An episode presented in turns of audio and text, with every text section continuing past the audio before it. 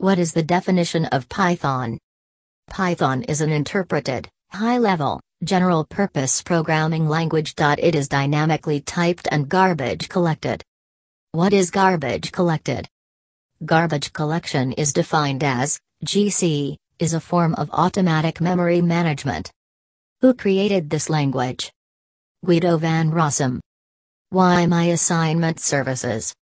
World class assignment help at a pocket friendly budget. Get 25% off on Python assignment help or get 500 words free. Feel free to contact us at myassignmentservices.com.